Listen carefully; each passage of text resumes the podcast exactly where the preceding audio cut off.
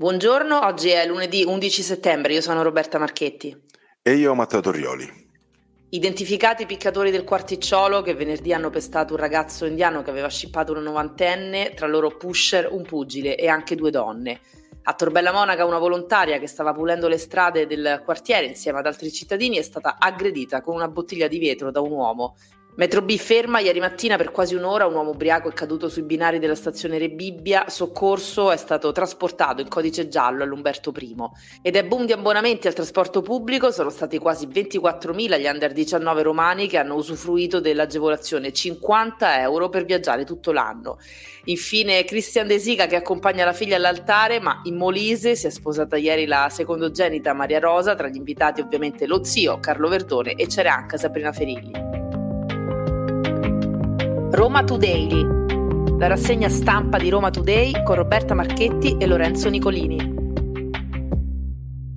Apriamo questa puntata parlando dell'ormai noto linciaggio del quarticciolo. Venerdì un cittadino indiano, eh, Arshdeep Singh, è stato picchiato selvaggiamente in strada da un gruppo di persone dopo che aveva scippato un'anziana di 90 anni per procurarsi i soldi per poi acquistare del crack. Eh, dopo il video del pestaggio che ha fatto il giro del web indignando eh, tutta la, la, la, città e non solo perché poi è un video che ha fatto il giro dell'intero paese, i carabinieri della compagnia Casilina hanno identificato i giustizieri, finora ne hanno identificati otto e si tratta di giovani tra i 18 e i 35 anni, molti dei quali con precedenti per uh, spaccio e danneggiamento al patrimonio, fra loro anche un pugile e nel gruppo c'erano anche due donne. La loro posizione è al vaglio e il paradosso poi è proprio questo che tra i picchiatori c'erano appunto anche pusher che hanno pestato un ragazzo che voleva rubare soldi per comprare eh, la droga. Il branco che ha aggredito Singh senza tetto irregolare di 26 anni rischia una denuncia per lesioni, forse aggravate dall'odio razziale. Arshdeep Singh ha lasciato Roma dopo il provvedimento del giudice che ha disposto per lui il divieto di dimora. Nel corso dell'udienza a Piazzale Clodio ha chiesto scusa dicendo che voleva solo trovare dei soldi per comprarsi una dose, ha fatto perdere le sue tracce e adesso il timore è appunto che non si presenti al processo. Ed ora ci occupiamo di un episodio del quale parleremo ancora su Roma Today nei prossimi giorni dopo il tentato omicidio al prete antispaccio di Torbella Monaca, Don Antonio Coluccia. Alcune associazioni cittadini del territorio del sesto municipio avevano deciso sabato 2 settembre di organizzare una giornata di pulizia del quartiere anche come segnale di risveglio sociale della comunità delle torri. Un appuntamento che ha avuto un successo talmente ampio che è stato replicato anche sabato 9 settembre. Questa volta, a differenza della prima, c'erano anche l'AMA e le forze dell'ordine a supportare il lavoro dei volontari, insieme al presidente del sesto municipio Nicola Franco e allo stesso Don Antonio Coluccia. Un appuntamento che arrivava tra l'altro pochi giorni dopo il Maxi Blitz Interforce che si è tenuto a Torbella Monaca con più di 600 persone all'opera. Maricetta Tirrito, volontaria e presidente dell'associazione Laboratorio Una Donna, stava pulendo insieme ad altri quando qualcuno le ha lanciato una bottiglia di vetro. La zona è sempre la stessa, via dell'archeologia, la donna è stata ferita e ne avrà per almeno 25 giorni. A ricostruire la dinamica è stato lo stesso presidente del municipio Nicola Franco, l'uomo, uno dei tanti spacciatori della zona, prima offeso le donne impegnate a ripulire quella che è una delle vie di Torbella Monaca abbandonate al degrado, poi le ha minacciate perché evidentemente occupavano la sua piazza di spaccio.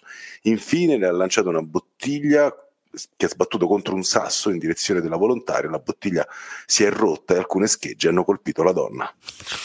Voltiamo pagina e parliamo del Giubileo 2025, mentre in città è corsa contro il tempo per i lavori in vista dell'apertura della Porta Santa, il Campidoglio ha deciso che non aumenterà le licenze per gli Open, gli autobus scoperti, neanche per l'anno giubilare. I pellegrini che verranno a Roma in occasione dell'anno santo potranno quindi continuare a girare le strade del centro a bordo dei bus scoperti, però il numero eh, di mezzi a loro disposizione, anche a discapito di una domanda che si prevede in aumento, non subirà incrementi. L'amministrazione ha votato un nuovo regolamento che blocca le autorizzazioni in attesa di licenza, poi il Comune di Roma metterà a disposizione delle licenze, dureranno otto anni più otto. E restiamo sul tema trasporti. Sono stati quasi 24.000 gli under 19 romani che in poco più di un giorno hanno deciso di usufruire dell'agevolazione per acquistare un abbonamento ai mezzi di trasporto pubblico a 50 euro, sottoscrivendo una tessera Metrebus. E di questi 16.000 sono nuovi abbonati. I dati sono stati diffusi dall'assessore alla mobilità di Roma Capitale Eugenio Patanè che ha definito un successo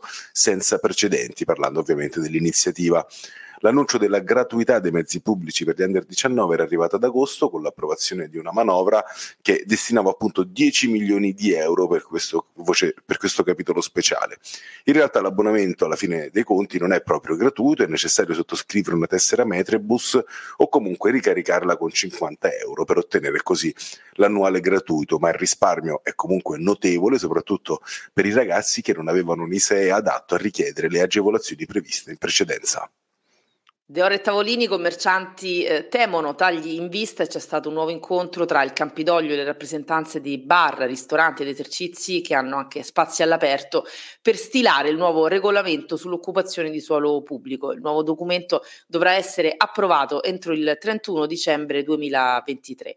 L'assessora al commercio della capitale, Monica Lucarelli, ha intenzione di mantenere una divisione di Roma in tre aree, il suburbio, ovvero i territori più periferici, la città storica e il sito UNESCO con una suddivisione eh, di quest'ultima in zona gialla e zona rossa seguendo le aree tratteggiate della normativa sulla somministrazione. La possibilità di installare le pedane verrebbe legata all'ambito e anche alle metrature delle attività commerciali, un aspetto questo che non soddisfa gli esercenti. Che fine hanno fatto i lavori del tramotto, la linea che collega Piazza Venezia al Casaletto ferma da luglio 2022? Il cantiere doveva infatti terminare prima dell'estate, ma arrivati a metà settembre i romani devono rassegnarsi. I lavori per la sostituzione dei binari non sono ancora terminati e la linea non è ancora pronta a ripartire ed è ferma, pensate, da luglio del 2022. Le criticità sono diverse, innanzitutto le forniture, gli operai continuano a lavorare sulle diverse sezioni, ma il cronoprogramma è stato rallentato dalle difficoltà riscontrate nel fare arrivare i materiali necessari per la sostituzione delle rotaie.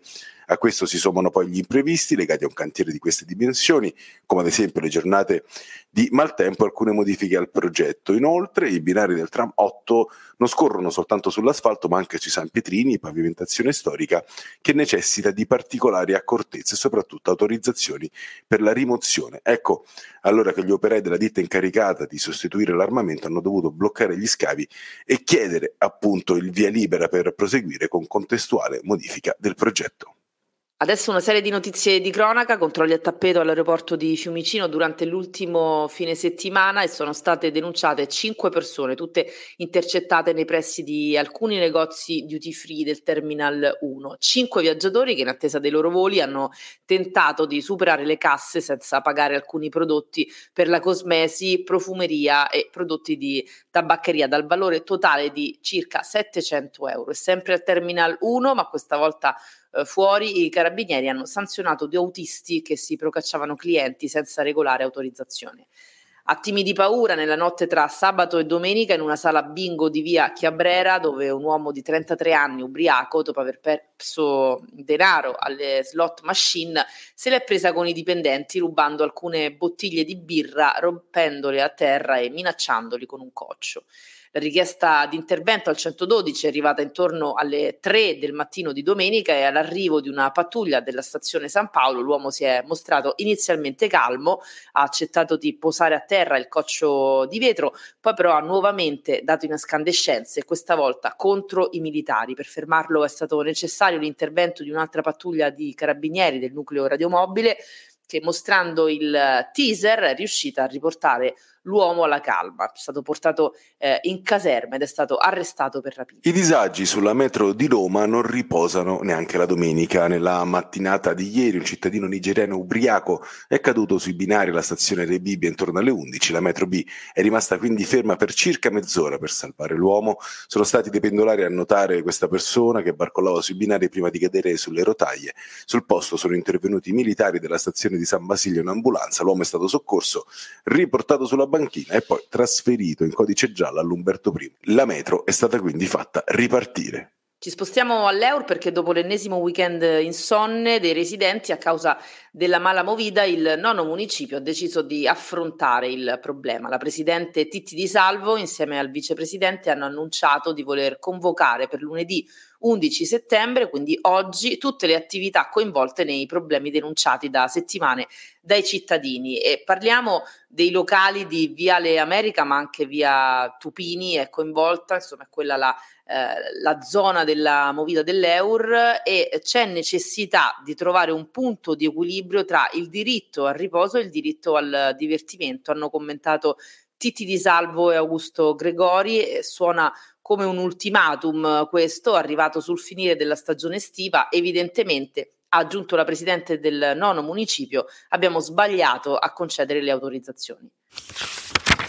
E chiudiamo questa puntata con una notizia di gossip tutta romana che però arriva dal Molise dove ieri si è sposata Maria Rosa, la figlia di Cristian De Sica e Silvia Verdone, ha sposato il suo compagno Francesco che a febbraio l'ha resa mamma della piccola Bianca e eh, Cristian De Sica ieri eh, nel comune di Castel del Giudice, eh, nel santuario della Madonna in Saletta, in provincia di Isernia, ha accompagnato tutto orgoglioso ed emozionatissimo sua figlia all'altare.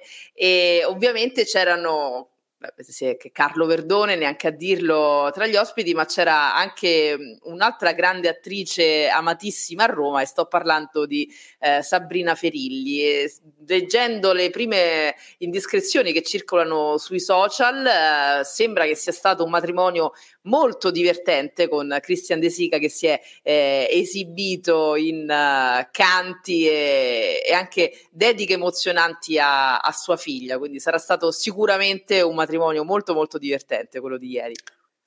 E potrebbe già partire il film di Natale o della prossima estate che è Matrimonio in Molise, cioè c'è già il titolo è già Isernia. tutto pronto, non deve fare nulla. Sì, infatti lì bisognerebbe decidere se mettere Isernia o Molise, effettivamente sono, ma magari in pochi, e qui non me ne voglia nessuno, sanno che Isernia eh, è in Molise, quindi magari il matrimonio in Molise anche sull'onda di che Cozzalone, comunque di una riscoperta che c'è eh, generale del Molise potrebbe venire fuori qualcosa di di simpatico. Di sicuro non mi pare sia stata una cafonata pazzesca, ecco questo.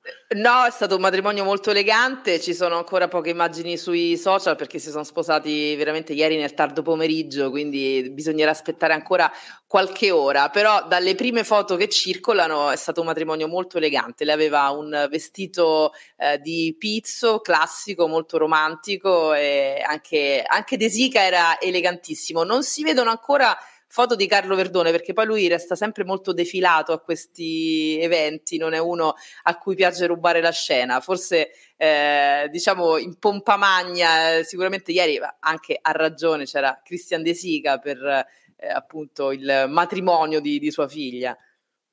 Sì, che tra l'altro è eh, la copia al femminile del Papa Christian. Praticamente sto vedendo, mentre parliamo delle foto, eh, si assomigliano tantissimo, specialmente di profilo, sembrano, vi giuro, la stessa persona, se togliete no, i capelli, sembrano identici. Sembrano sì, sì, sì, sono, sono, sono, sono, molto simili e tra l'altro Cristian De Sica è veramente innamorato della sua nipotina Bianca nata a febbraio, spesso sui social condivide eh, le, sue, le sue foto e in un'intervista aveva appunto detto poco dopo la sua nascita di essere quasi rinato grazie a questo nuovo arrivo in famiglia. Queste erano le notizie di oggi, lunedì 11 settembre. Roma Today torna domani mattina, sempre dopo le 7.30. Potete ascoltarci gratuitamente sul sito e app di Roma Today, Spotify e tutte le altre piattaforme.